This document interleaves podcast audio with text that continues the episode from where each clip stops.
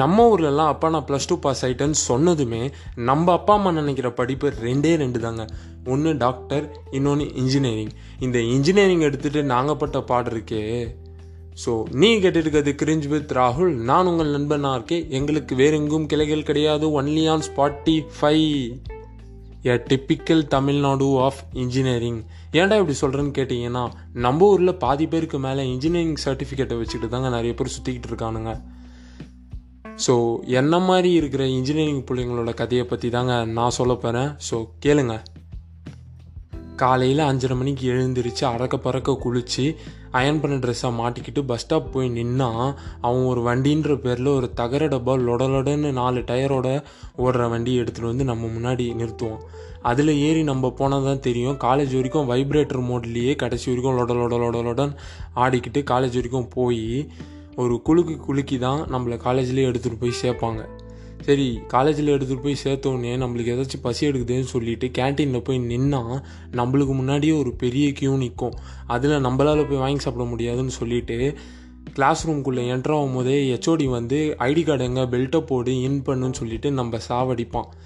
சரி, இதெல்லாம் மீறியும் ஹெச்ஓடி எப்படியாவது ஏமாற்றிட்டு சமாளிச்சுட்டு கிளாஸுக்குள்ளே போனால் ஃபஸ்ட்டு பீரியடே கிளாஸ் டெஸ்ட்டுன்னு சொல்லிவிட்டு நம்மளை வெறுப்பேற்றுவான்.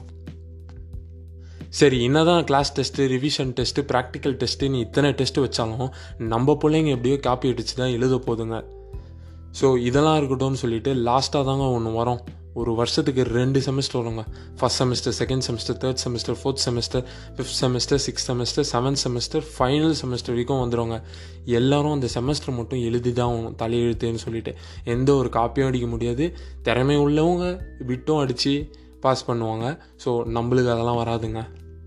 என்ன தான் நம்ம எஃபர்ட்டை போட்டு கஷ்டப்பட்டு எக்ஸாம் படித்து எழுதினாலும் நம்ம அண்ணா யூனிவர்சிட்டிக்காரன், அண்ணா யூனிவர்சிட்டி படித்தவங்களுக்கு தெரியுங்க, நம்ம அண்ணா யூனிவர்சிட்டிக்காரன் ஃபெயிலுன்னு தாங்க போடுவோம். ஏன்னா அப்போ தான் அவன் உண்டியல் ஃபில் ஆகும்.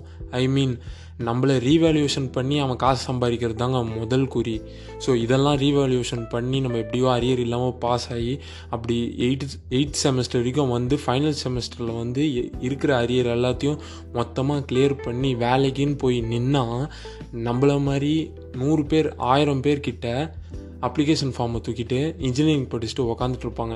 இதுதாங்க நம்ம ஊரில் இருக்க இன்ஜினியரிங்களோட நிலமை.